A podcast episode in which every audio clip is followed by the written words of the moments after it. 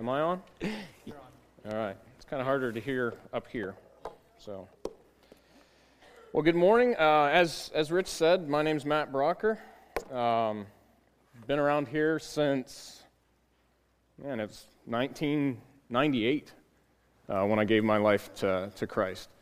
Uh, a little while ago, um, just after high school. Um, Jeff asked me, you know, I've known about this for a couple months now, asked me to come up and preach, and I was like, okay, well, you know, somewhere along the line, he's going to tell me what to preach on. He's going to give me a topic, a, a passage of scripture or something. And uh, he didn't.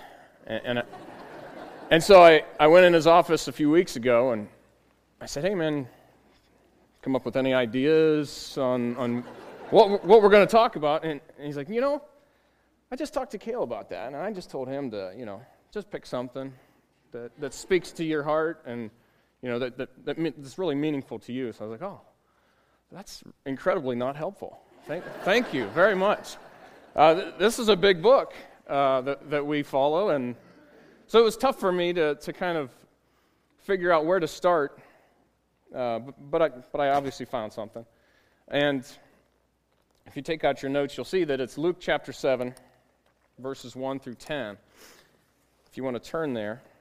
Before I get into that, uh, give you a little bit more background on who I am, how I got to maybe this, this point in my life, um, so you understand a little bit more about me. A, lot of you know already, a lot of you are, are good friends and uh, would know some of these details about me. My, my story uh, started, like I said, obviously before 1998, but in 1998, I had a friend, uh, name was Ryan Garabrandt. He kept inviting me to church and inviting me to church over and over and over again. And I was like, man, I, I've got a church. I don't go, but I've got a church. You know, don't, bugging me, right? So, so finally I came, and shortly after that, you know, God did such amazing things in my life and, and through the teaching that, that I couldn't help but surrender my life to, to Him and His Word. And, uh, give him the lordship of my life. Before that, let's go back a few years. I grew up in a home with no dad. Okay, not sob story, just the way it was. My mom was the authority in the house. You know, she had that look. You know, is it right, mom? Sorry, mom. Uh, she had that look that, man, when she had that on her face, you just didn't mess with mom, right? She, she was serious, okay? Mom was the authority. Mom was everything that we had. Mom was the, the breadwinner, right? She worked two and three jobs. She supported us. She did what she had to do to take care of us. Mom was mom and dad at the same time. But the problem with that is God didn't create moms to be everything, right? Didn't create moms to be the final authority in the house. Didn't create moms to be dad. And so I grew up without a man in my life to teach me how to be a man, to teach me how to be bold and confident and strong and all of those things that you would think, you know, a dad, that's, that's what a dad's going to pass on to his son. I didn't have those things. Uh, not feeling sorry for myself, honestly. Just the story.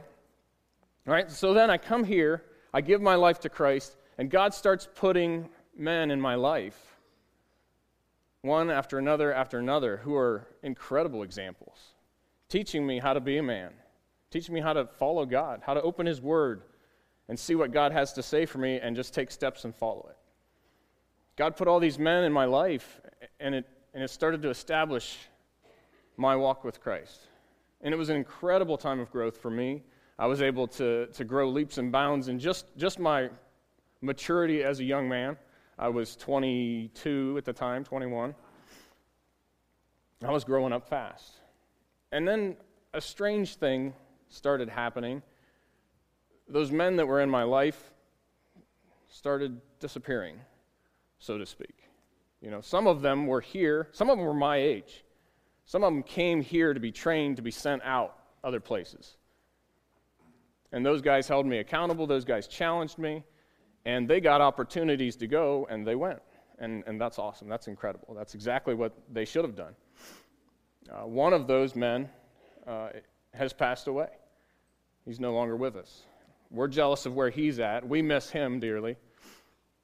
Others, you know, we went through a time of transition here at the church in leadership, and, and others, we'll just say they didn't survive the transition. We'll put it that way. Whatever reason, they're not here. I'm not judging them. I'm not saying they did wrong. They're just not here. And a lot of those guys were guys that I looked up to. And when they left, and when others went to where God was challenging them to go, I had to figure out who was I going to be. I had to figure out, okay, now all of these guys that I was following, they're not here to follow anymore. So what do I do? Who, who do I follow? How do I make decisions? You know, I would, I would bounce my ideas and, and things off of these guys, and they're not here anymore. So what I had to do is make a decision. Am I going to follow Christ on my own? Am I going to be one of those guys that leads other guys? I hope so someday, but man, I'm only, I'm only like 24 at this time. I'm just a kid, right? To some of you. Some of you still think I'm a kid, and I appreciate that. So I, I had to start making decisions on my own. I had to start following God on my own, and it was not an overnight process. It was not an instantaneous, man, that guy is somebody we want to follow. This, this was a period of time that I struggled. Our church was going through a transition. My wife and I, we taught up in the Adventure Zone, first, second, and third grade children for nine and a half years. And we were kind of just up there hiding in, in, a way. You know, I was up there trying to figure all this stuff out. And there was times when I wasn't reading my Bible unless I was teaching that week. I was only praying when, you know, there was something I wanted or didn't want. I didn't want to be sick or didn't, you know. My walk with Christ was not strong for a long time. And I struggled. I had a hard time when, when the influences that I followed so closely went other places. And I found myself in a place just like a guy in this story in uh, Luke chapter 7. I, I found myself to be, I guess the best way to describe it would be sick. I was an unhealthy Christian. I was a Christian that looked like he had everything going on perfect on the outside, but I was struggling on the inside, and, and I didn't want anybody to know it.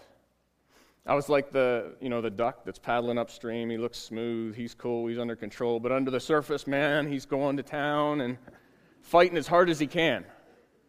That was me. Unless maybe you knew me better. And yeah, yeah, we knew you were clueless. We knew you were struggling. That's okay. But at least I thought I had you all fooled. All right, so back, this brings us to Luke. Why don't you open your Bibles, if you haven't already? Luke chapter 7, verse 1. We'll read through here, and then we'll get started. Excuse me. All right, chapter 7, verse 1. Now, when he had ended all his sayings in the audience of the people, he entered into Capernaum. And a centurion's servant, a certain centurion's servant, who was dear unto him, was sick and ready to die. And when he heard of Jesus, he sent unto him the elders of the Jews, beseeching him that he would come and heal his servant. And when they came to Jesus, they besought him instantly, saying that he was worthy for whom he should do this. For he loveth our nation, and he hath built us a synagogue. Then Jesus went with them. And when he was not now not far from the house, the centurion sent friends to him, saying unto him, Lord, trouble not thyself, for I am not worthy that thou shouldest enter under my roof. Wherefore, neither thought I myself worthy to come unto thee, but say in a word, and my servant shall be healed. For I also am a man set under authority. Having under me soldiers, I say unto one, Go, and he goeth, and to another, Come, and he cometh, and to my servant, Do this, and he doeth it. When Jesus heard these things, he marveled at him, and turned him about, and said unto the people that followed him, I say unto you, I have not found so great faith, no, not in Israel. And they that were sent, returning to the house, found the servant whole that had been sick. Let's, let's bow our heads for a prayer. Dear Heavenly Father, thank you so much for this story, uh, the meaning it has in my life. Thank you for your word your guidance. I pray that you would speak to us this morning. I pray that you would change hearts. I pray that we would see you as you are. We love you. Amen. All right. So, first of all, as we get into this story, we've got to set a little bit of context. We've got to figure out who's in the story, what's going on, and then we'll better understand the details later on. So, first of all, we'll go through the, the we call them characters, but these are historical figures, so this is not a cartoon, right? These are, these are real people, these are real events, this really happened. All right? so we'll start with Jesus. Verse 1 again. Now, when he had ended all his sayings in the audience of the people, he entered into Capernaum. All right, so Jesus, if you go back in chapter 6, you see that he's on the shore of the Sea of Galilee. He's preaching to the people, he's teaching, he's healing people, and then he makes his way into the synagogue or into Capernaum, and then, and then shortly after that would, would go into the, the synagogue. Here we can see on the map, Capernaum is up on the upper left side of the Sea of Galilee. It's a port city, it's right against the sea. So he, he finishes his teaching by the seashore, and then he enters into the city. This isn't the first time he's been to Capernaum. Mark chapter 1 shows us in verse 21, it says, And they went, to, went into Capernaum, and straightway on the Sabbath day, he, this is about, uh, talking about Jesus, he entered into the synagogue and taught. This was an earlier visit to Capernaum. Uh, another account of this is in Luke chapter 4, verse 31 says, And came down to Capernaum, a city of Galilee, and taught them on the Sabbath days. And they were astonished at his doctrine, for his word was with power. See, he, he'd been here before. His word was with power. In Luke chapter 4, verse 23, and he said unto them, Ye will surely say unto me this proverb, Physician, heal thyself. Whatsoever we have done, we have heard done in Capernaum, do also here in thy country. Luke is one of the gospels that we go to to figure out what order things happened in. Luke is chronological. Everything that happened in Luke is, is, chronologized, or is chronicled for us in order. So we know that back what happened in chapter 4 was a previous visit of Jesus's to Capernaum. And what he was doing there, it says in, again in verse 23, it says, They will say unto him, Heal thyself, whatsoever we have heard done in Capernaum, do also here in thy country. Okay, so what was going on each time he visited Capernaum? He would go to the synagogue, he would preach with power, he would heal people, he cast out demons. Okay, so they were seeing some amazing things go on every time he went to Capernaum. All right, the second person we want to look at is the centurion's sick servant. Look again in verse 2 of chapter 7 of Luke. And a certain centurion's servant who was dear unto him was sick and ready to die. We don't have a whole lot of details on this guy. If you look in Matthew, there's another account, chapter 8. If you look there, you'll see that it says he has a palsy. He's sick of the palsy. All right, and, and he's grievously tormented. So this guy's really sick. It says he's, he's about to die here. This is kind of where my story comes in. This was me. It's kind of like this, this sick servant. I'm a servant of God, but I'm sick because my relationship with Him is, is phony. And it's based on surface level, keeping people thinking that everything's under control and great when it wasn't. All right, so as a Christian, I was ill. That's, that's the best way I could describe that. So let's keep that in mind as we go through this story. Think about this sick man like a sick Christian. Christian who should have a close relationship, a healthy relationship with Christ, but doesn't. The next guys we need to look at is, is the elders of the Jews. Now, my mom always taught me to respect my elders. She told me when I didn't that my mouth was going to get me in trouble all that good stuff in high school when I was had a bad attitude. These elders of the Jews are they're not just old people, right? It's not just we we went to Disney on Ice the other night and I was so frustrated because there was an old guy in front of me and he wouldn't drive fast enough and he kept letting other people in front of me and I respected my elders by not yelling at, at him, right? Like now this is this is different respect. This, this Jewish culture revered their elders. If it was just an old man, this was a man who was, old men, these were old men that were highly respected. Let's look and see what, what that title, elder, actually is. Matthew 16 says, in verse 21 From that time forth began Jesus to show unto his disciples that he must go unto Jerusalem and suffer many things of the elders and chief priests and scribes. All right, and, and it goes on. Notice who he's hanging out with. These, these elders are hanging out with. They're hanging out with the chief priests and the scribes. Matthew 26, verse 59 says, Now the chief priests and elders and all the council sought false witness against Jesus to put him to death. Again, they're with the chief priests and all the council. These guys have influence over the decisions of the nation of Israel, these elders. They're not just old guys, they're not disrespected, they're feared and revered in this culture. These are respected men. All right, when we looked at Mark 121, we saw that Jesus was in the synagogue. A few verses later in Mark 128, it says, And immediately his fame spread abroad throughout all the region round about, round about Galilee. All right, Galilee was the surrounding area around the Sea of Galilee. So Jesus' fame is spreading throughout all of that region. Excuse me. He's becoming well known for all of the things he's doing and, and again for his preaching with power. So you can imagine he's, he's been to Capernaum before. He went to the synagogue and preached there.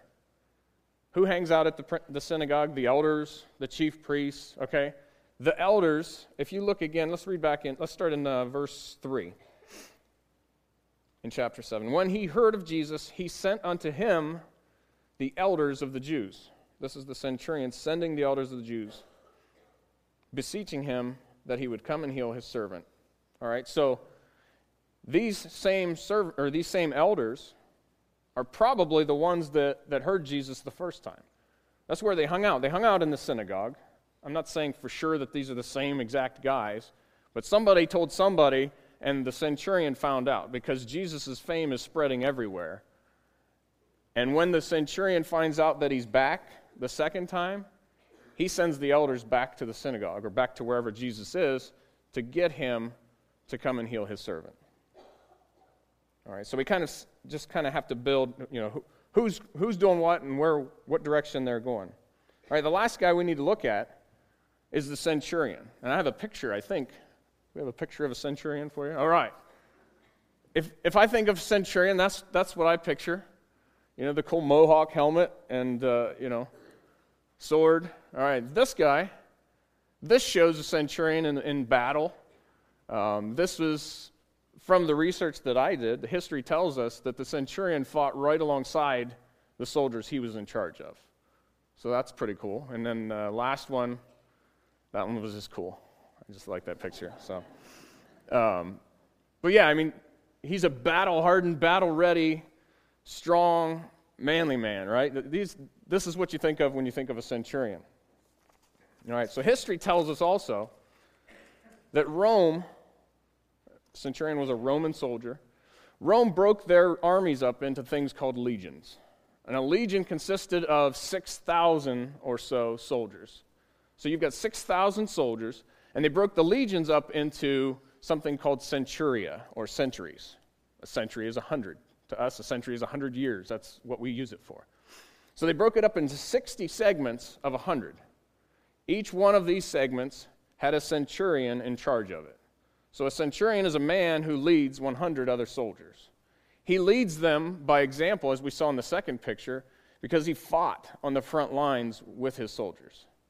All right, so he's, he's a man's man. He's fearless, I would assume. Or if he's afraid, he, he goes in and fights anyway. And the way that, that Rome broke this up was there were different ranks for all of the centurions. The lowest of the low would be the brand new centurion with the brand new army, right? First day on the job, you get the new troops, all right? Their rank was matched by the rank of the soldiers that they had underneath of them. The highest ranking was, was called a primus pilus or a primus pilus, and he would be over the elite soldiers, the best of the best, who've proven themselves time and time again valiant in war and trustworthy, the strongest of the strong, right? So that's, that's the job you want. You want to be going to war with the best of the best beside you. I kind of picture like the new guy on the job, You know, he's, he's heading to battle. I got the 100 new soldiers. We go in. Oh my goodness, what in the world did I get myself into? And then, you know, the day later, you know, four centurions above him die. So I immediately have moved up the ranks, right? I, I don't know how that worked, but, but I can't imagine, you know, want, you, you, you want to build, you know, work your way up this, this system so that you have the best soldiers supporting you. All right, so the scripture doesn't tell us his specific rank. It doesn't tell us, you know, he was Primus Pilus or, you know, Optimus Prime or whatever, whatever his name was. You know, it doesn't tell us what his specific rank was. He could have been the lowest one, he could have been brand new. Regardless, he was in charge of, or he was higher ranking than at least 5,000 plus other soldiers within the army. So he's up there, right? You don't, you don't become a centurion, you know, because your uncle knows somebody who knows somebody. You know, it's, it's not a political office, unless they want to get rid of you, maybe. You know, you don't get to be a high ranking centurion by somebody just putting you there. You have to prove yourself. So when we look at this specific centurion, we know if he's the lowest of the low, he's still impressively ranked. He still has to be a strong soldier, a strong leader. He, he bosses the Jewish leaders around, right? He tells them to go to Jesus and they go.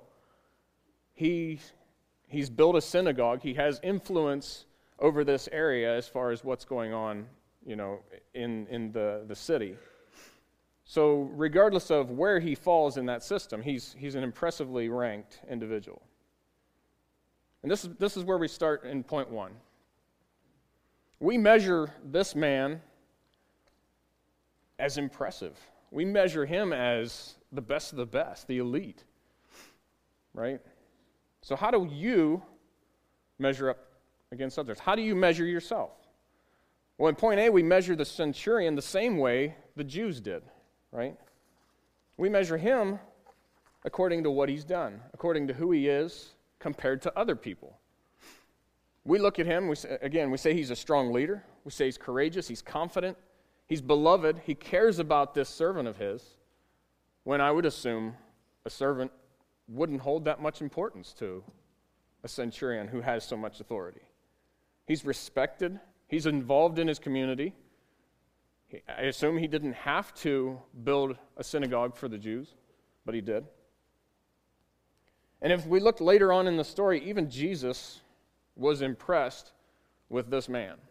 All right, so as we measure him, this guy is impressive. He's incredible. If if I was asking you to describe my children someday and you described my children with these words when they're grown, that that that makes me a happy dad right? I'm not so worried if, if I'm described this way, but man, if my kids are described that way when they're grown, those are things I want my kids to be named, right? I want them to impress Jesus. How awesome would that be? All right? So let's look in 2 Corinthians chapter 10. We'll see what Paul says about this. For we dare not make ourselves of the number or compare ourselves with some that commend themselves, but they, measuring themselves by themselves, and comparing themselves among themselves are not wise. Okay, so we've said this guy is awesome because measuring him against everybody else, he stands way above, and rightfully so. But Paul says this isn't wise.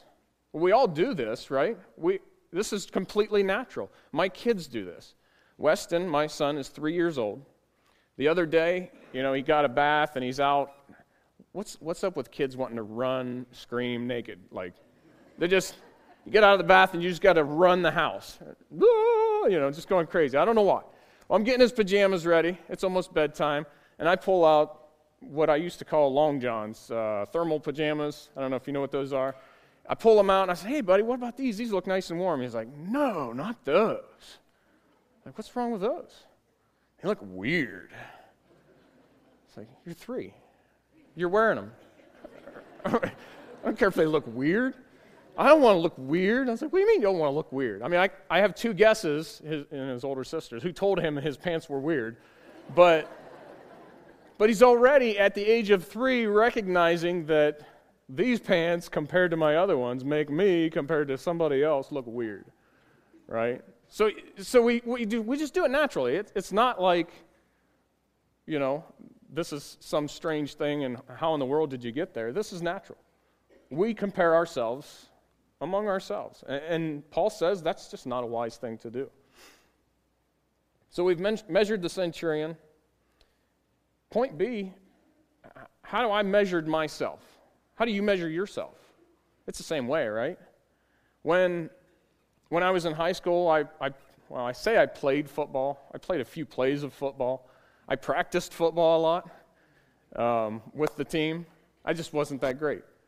I was average size, average strength, average ability. In school, I was average intellect. I worked really, really hard for straight B's. It was awesome.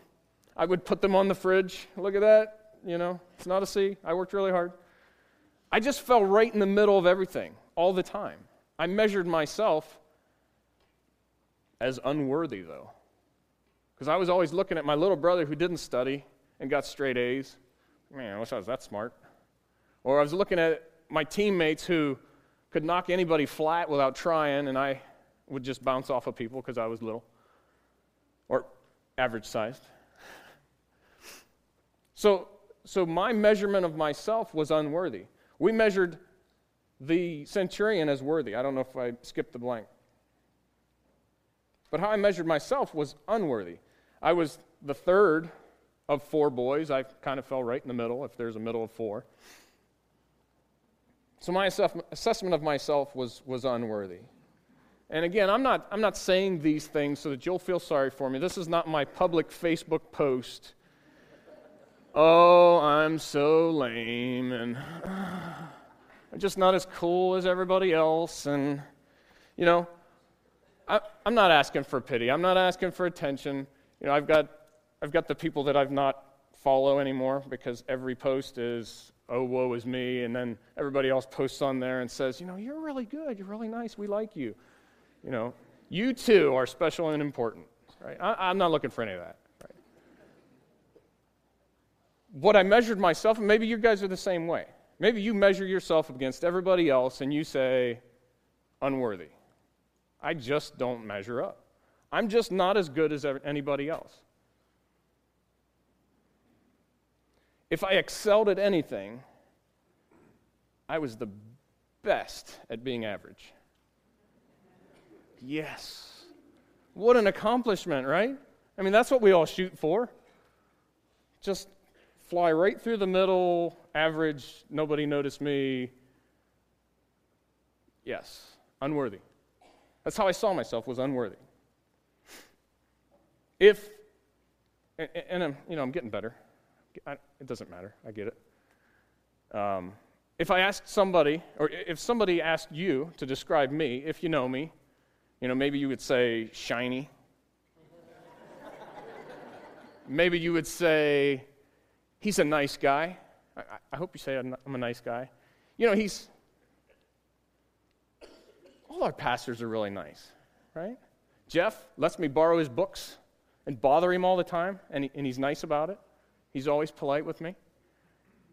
I mean, he's not as nice as Irv. I mean, come on. right? Irv, the standard of all pastoral niceness. Sorry, Irv, I'm picking on you. I mean, who's nicer than Irv? Probably Mrs. Irv, right? and the only one that has a chance of beating her is probably their son. So, I mean, come on. Craig, am I as nice as Craig? Craig's over there watching your kids. You can't say he's not nice. I mean, that's pretty stinking nice. And Rich has got the hugs, man. When I first started this summer, I count I didn't have a lot to do. You know, Jeff Jeff was out of the country, and so I counted 13 consecutive days where I got a hug from Rich. It was awesome. It was really nice. I felt it felt nice because he's a nice guy. So 13, that means there was a Saturday in there where there wasn't a work day or Sunday that somehow I found Rich and he gave me a hug. Most of those days I got like three, right? He'd come into the office, give me a hug, we'd talk a minute, and he'd give me another hug and then leave. And then if I saw him in the hallway, I was like, You know, he, he's going to give me another hug. He's a nice guy. And, it, and then one time he's, you know, he hugged me. There's a group of people, and then he's like squeezing my shoulder, and, and I'm like,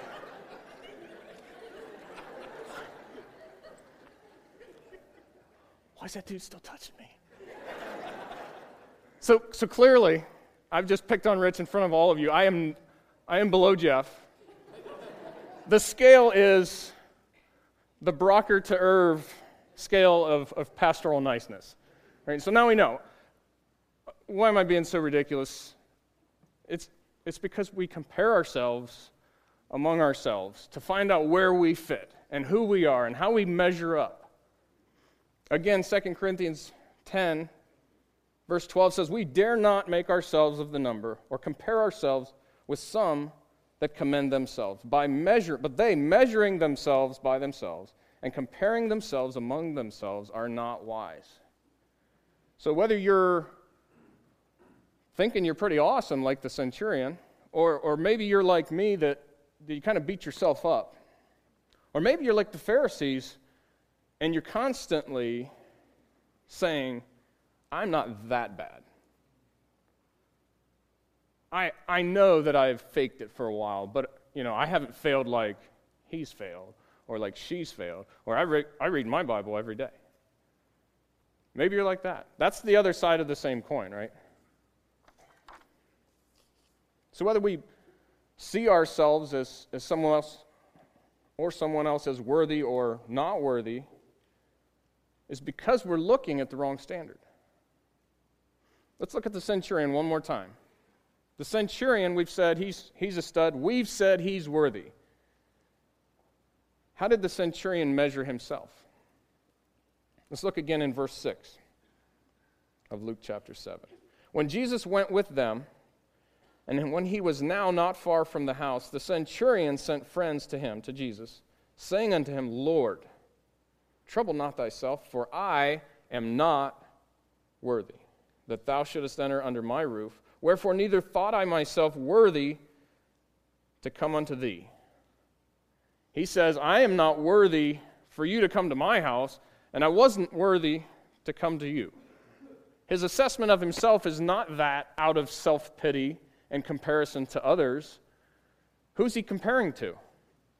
Who is he not worthy of? We say he's worthy. The Jews said he's worthy. He says, I'm unworthy. He was looking at Jesus. He heard stories of a man who had the power over the very health of the people of that area. He heard stories of a man that spoke with authority, not like the scribes and the Pharisees and, and that, that just pretended to be in charge, right? This guy stood up and spoke the words of God as God, and it boomed with authority. He saw himself as unworthy because he was. So that brings us to point two. He's measuring himself up to Jesus. How do you measure up to Jesus? We think of the greatest apostle, maybe the greatest Christian by our standards. Again, we're measuring. That's okay. We're probably right on this one. The apostle Paul. How, how did apostle Paul put this? Philippians chapter 3 verses 4 through 7. Though I might also have confidence in the flesh or in his abilities, if any other man thinketh that he hath whereof he might trust in his flesh, I more.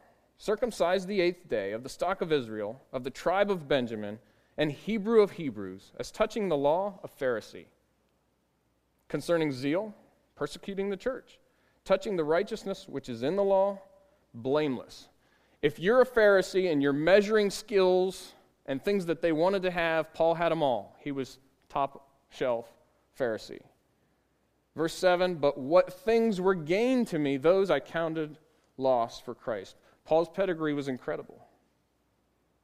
What a Pharisee measured as important, Paul said when he saw Christ, it's all loss.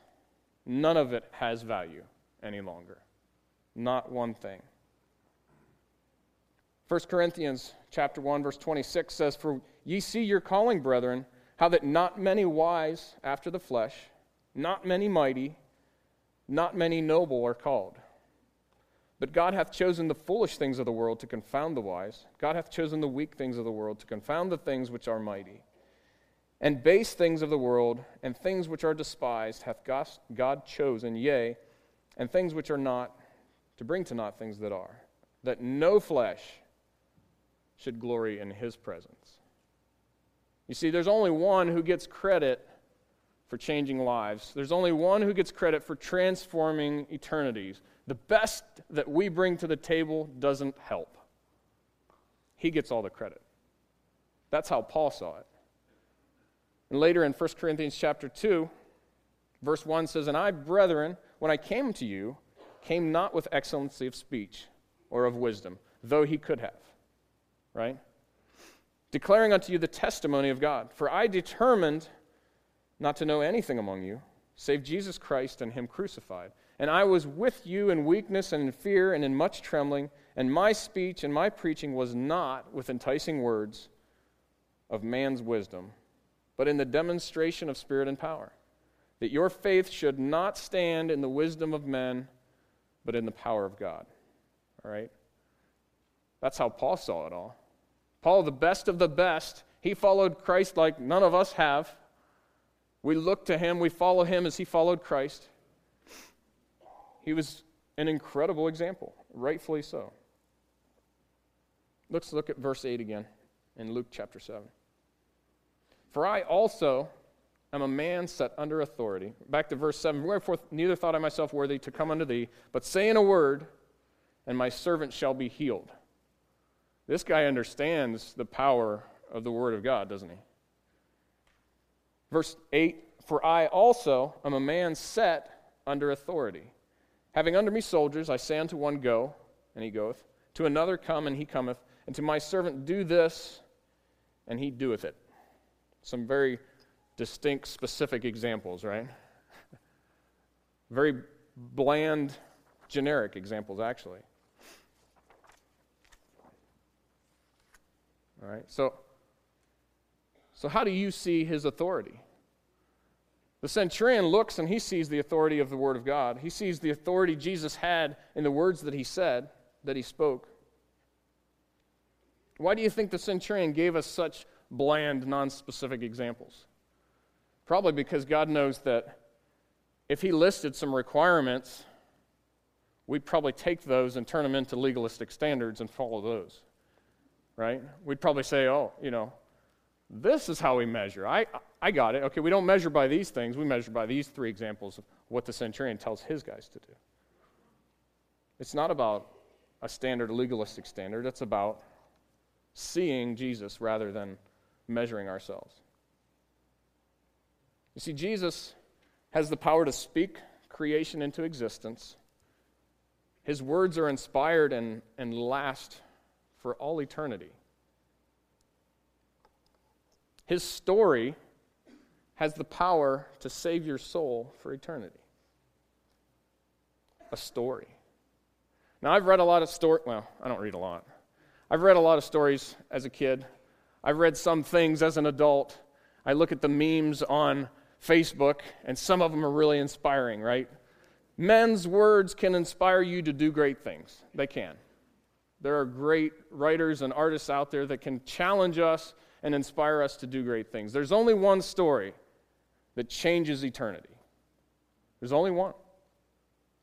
Only one story has the power to give you eternal life. That's Jesus' story. Let's keep that in perspective as, as we look in John chapter 5.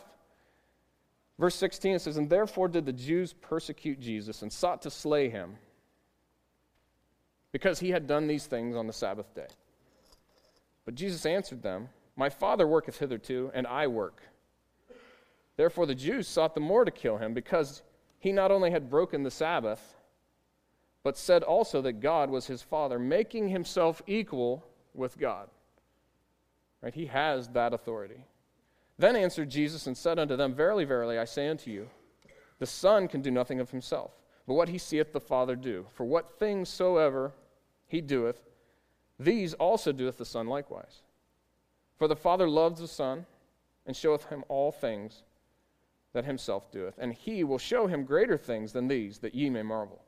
For as the Father raiseth, raiseth up the dead and quickeneth them, even so the Son quickeneth whom he will. That word quickeneth means to make alive, right? I think of Nestle Quick. This isn't a very good example, but it helps me remember it, right? Nestle's chocolate quick makes milk come alive, right? It makes it better. It just it helps me remember. It's dumb, I know. For the Father judgeth no man, but hath committed all judgment unto the Son. Jesus has all judgment. That all men should honor the Son, even as they honor the Father. He that honoreth not the Son honoreth not the Father, which hath sent him. Verily, verily, I say unto you, he that heareth my word and believeth on him that sent me hath everlasting life, and shall not come into condemnation, but is passed from death unto life. Verily, verily, I say unto you, the hour is coming, and now is, when the dead shall hear the voice of the Son of God, and they that hear shall live. For as the Father hath life in himself, so hath he given the Son to have life in himself, and hath given him authority to execute judgment. Right? Jesus Christ has authority over life. Temporary life that we see and know here and now, but he has authority over eternal life. He has the final say. God, the Father, has given him judgment. We answer to him. He's the one I want to impress, right? I need to be nicer, right? I, I need to move up the scale of pastoral niceness. But, but the one I need to impress is Jesus Christ. A while ago, we looked at Mark chapter 1. Let's look again. Mark chapter 1, verse 21. And they went into Capernaum, and straightway, right away, on the Sabbath day, he entered into the synagogue and taught. And they were astonished at his doctrine for he taught them as one that had authority, and not as the scribes who feigned authority. One of my all-time favorite verses, Revelation 4:11. Thou art worthy. Who's worthy? Not us. Thou art worthy, O Lord, to receive glory and honor and power. I was so excited that we sang that song, Wayne. Good job. For thou hast created all things, for thy pleasure they are and were created. He's worthy. Revelation 5, verses 12 and 13. Saying with a loud voice, Worthy is the Lamb that was slain to receive glory, to receive power and riches and wisdom and strength and honor and glory and blessing and every creature which is in heaven and on earth and under heaven, and such as are in, in the sea and all that are in them, heard I saying, Blessing and honor and glory and power be unto him that sitteth upon the, thr- the throne, and unto the Lamb forever and ever. Who sits on the throne? The king sits on the throne. Why does the king sit on a throne? Because he's above his subjects, right? There's no throne higher than the throne in heaven. There's no king higher than the King of Kings. This is who the centurion was looking at. All right, so we've looked at what's impressed us, what impresses us. And somehow, some way, the centurion manages to impress Jesus, the King of Kings.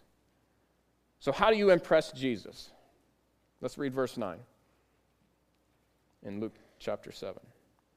When Jesus heard these things, remember these things are the, the centurion says, I, I too am under, you know, set under fate or under authority. I tell my soldiers to go and to come, and they do that. And I tell my servant to do whatever it is he told him to do. It doesn't matter, he does it. It doesn't matter what he tells him. Verse 9 When Jesus heard these things, he marveled at him and turned him about and said unto the people that followed him, I say unto you, I have not found so great faith, no, not in Israel. You know what impresses Jesus is faith. What impresses God is when He tells us to do something And we do it because we believe that He's right. So, what, what exactly is faith? Hebrews 11 1, we say it this way all the time around here. Now, faith is the substance of things hoped for, the evidence of things not seen. Faith is the opposite of sight. If I tell you something is true and you're looking at it and know it to be true, you don't have faith, have to have faith to believe that. You just do because you saw it. When I was in Adventure Zone, we, we used to do this thing to, to teach the kids what faith is. We would, we would have them come up front. Some of you guys, I'm old enough now that you will remember this. But we'd have them come up and say, okay, turn around, put your arms out, and when I say fall over, you fall over and I'll catch you. See if you have faith that I'll, that I'll catch you. And, you know, some of them would, would, would go like this and look at you, and then, you know, they would kind of fall back. They didn't really believe I was going to catch them. I don't know why. I never dropped anybody. so then we say, okay, anybody else? And, and they'd raise their hand, and we say, okay, come on up. Okay, this time, I want you to close your eyes. Put your arms out, and when I say so, you just fall backwards and I'll catch you. And so we'd do that, and it was fun, and everybody wanted to turn. And, and eventually, you know, everybody believed that I was going to catch them because I didn't drop anybody, right? I wasn't dropping kids. So, okay, let's, let's up the challenge a little bit here. Let's get a chair. All right, so we get a chair, and we have the kids stand up on the chair, and I would scare them because I would catch them down here, right? Because I didn't drop them, I promise. Did I drop anybody? You guys remember? I don't think so. We would say, okay, you get up there, you close your eyes, you put your arms out, and I'm not going to tell you when to go. You just have to believe that I'm ready to catch you whenever you fall. You have to have faith, whether you've seen it or not before, you have to have faith that I'm going to catch you whenever you fall. Because we can't wait for him to say fall all the time. Sometimes we just fall. Right? So, so we always worked that angle for faith to describe what faith is. If I told you right now, in a half hour, your house is going to burn to the ground, there's nothing you can do to stop it. If you had faith in my word, you wouldn't be sitting here right now. Right? You would be heading home and gathering up your pictures and your hard drives, and everything else that has all your important information on it to get it out of there. If you had faith in, I, I hope nobody's house is going to burn out in a half hour. If you had faith in my word, though, if I told you that, you would take action. See, faith is just like love. It's not a feeling. It's not just a feeling. It's a feeling that forces action. God so loved the world that he gave. He loved us so much that he gave, he did something. Faith requires you to do something. It says in James, or here, let's, let's go to Hebrews 11 6. But without faith it is impossible to please him. For he that cometh to God must believe that he is, and that he's a rewarder of them that diligently seek him. All right, it says it's impossible to please him. You want to impress Jesus? This is how you impress Jesus. You tell him that you believe what he says, and then you go do it. Right? You don't fake it like us faking it for all that time. You want to get healthy again? If you're in that boat, then, then you believe what he says and you do it. You obey, right? 2 Corinthians 10 18. I've got a couple more verses. Let's skip ahead here. 2 Corinthians 10:18 says, "For not he that commendeth himself is approved, but whom the Lord commendeth." The centurion could have mentioned the synagogue that he built, right? He could have said, "Hey, Jesus, you know, I've, I heard you were here before, and, and I know you like to teach in that nice synagogue. You know, I built that. That, that, that was me. I did that. And you know, those Jews that, that you like to preach to, I'm kind of their boss. I, I kind of tell them what to do, and they, they do it. Or he could have said, you you know that battle a couple weeks back? Yeah, I was on the front lines, man. I kicked some butt. Still alive to, to tell about it. Right? He, he could have listed his qualifications. He could have gone and said, I'm worthy because of the things that I've done. But He didn't do that. He saw who Jesus was, he understood Jesus' power. And he said, You say it's true. I believe it. You have the power to heal. I believe it. You don't have to come to my house. I'm not worthy. You don't have to touch my servant. You say, and it's done. You have that power. I have faith that you can do it. Whatever timing you say, whatever circumstance, it's all in your hands. And I put it there, and I trust that, that you can do that. That's what amazed Jesus. That was the impressive faith. Jesus saw faith. Like he saw the, the Jewish men put their friend down through the rooftop and said it was because their faith that the man was healed. There was a woman that touched his garment and she was healed. He said, Your faith has healed you. But he hadn't seen so great faith to where the guy just said, Hey, whatever you say goes. You clearly have power over life itself. So let's read verse 10. Let's see how this wraps up.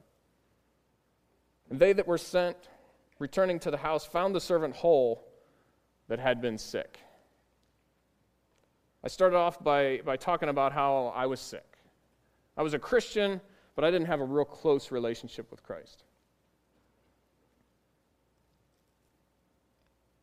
My relationship was unhealthy at best. And maybe that's where you find yourself today. Do you, do you want to be like this servant that, that was made whole again? That's walking closely, that, that's got your own relationship? You're not dependent upon how somebody else is doing, if they're here, if they're not, if they're following God here or elsewhere and you just don't know it. That's what I want. That's what I wanted. The answer certainly is not to compare ourselves to others and keep fooling ourselves and others, because that's that's who we're fooling, right? Jeremiah 17 9 says, The heart is deceitful above all things. We're, we're really tricky. We're really, we're so convincing in our lies that, that we believe ourselves. We convince ourselves because our hearts are so deceitful above all things and desperately wicked. Who can know it? You can't even know sometimes your own heart. I, the Lord, search the heart, it says in verse 10. I try the reins, even to give every man according to his ways and according to the fruit of his doing. The only one who always sees the truth about us is God. Right? He's, he doesn't, he's not fooled by our lies. And he says, Give us according to the fruit of our doings. You really, really don't want the outcome of lying to yourself but that's what you'll get. The only way we see is by going to the, what James tells us is the mirror of the Word of God. The only way you're going to see who you actually are and see through your own baloney, we'll just call it that, if you're, only, you're going to see through your own lies, the only way you're going to do it is ask God to show you. And go to His Word and let Him show you the truth about you and be able to take it, because sometimes it hurts right? That saying the truth hurts, it really hurts. When it's not you comparing you to somebody else. When it's God saying, hey, bud, you need to know this about yourself. You got to know. You're not going to get healthy unless you know this is who you are and you need me to change that. So maybe you're here today and you realize that you're sick for a different reason. Maybe you don't even know Jesus Christ as your Lord and Savior. And you, like the rest of us, have a sickness, it's called sin. It's terminal. Sin has separated us from God.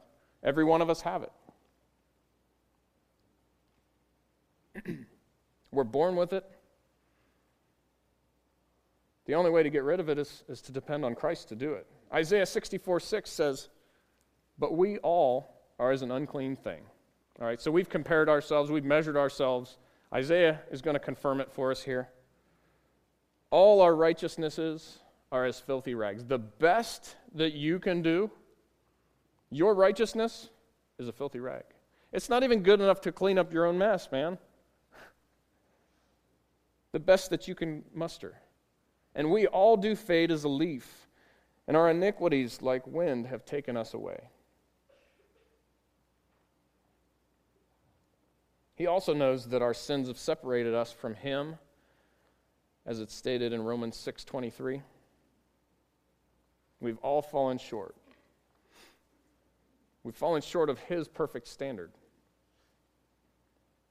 Here's the best part Romans 5 8. This is incredible. But God commendeth his love toward us while we were yet sinners. Christ died for us. He knew we were, we were worthless. He knew the best that we could muster wouldn't help. He knew that our sins have separated us and condemned us to hell. But in knowing that, he still died. He still gave everything. He came to this earth, earth, gave up his throne in heaven for a time, suffered and died for our sins. He paid the penalty. If you don't know Jesus as your Lord and Savior, you have that sickness called sin that terminal sickness.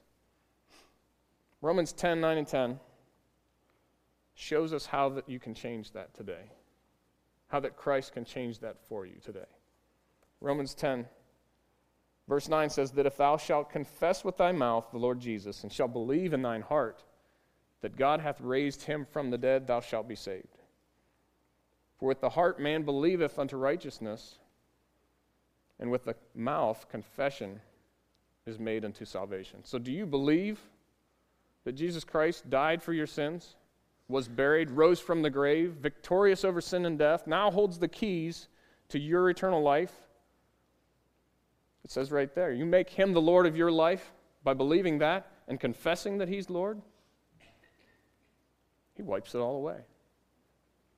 He forgives us for those sins, and he says that we then are seated with him in eternity. An incredible promise. And then, like me, again, on the other side, maybe, maybe you're more like me. You've already done that. You've given your life to Christ. But man, you're just more worried about what people think than what people or what God knows. We need to focus on having that close, right relationship with Him. Let's go ahead and bow our heads. And before we pray, this is your opportunity. This is your chance to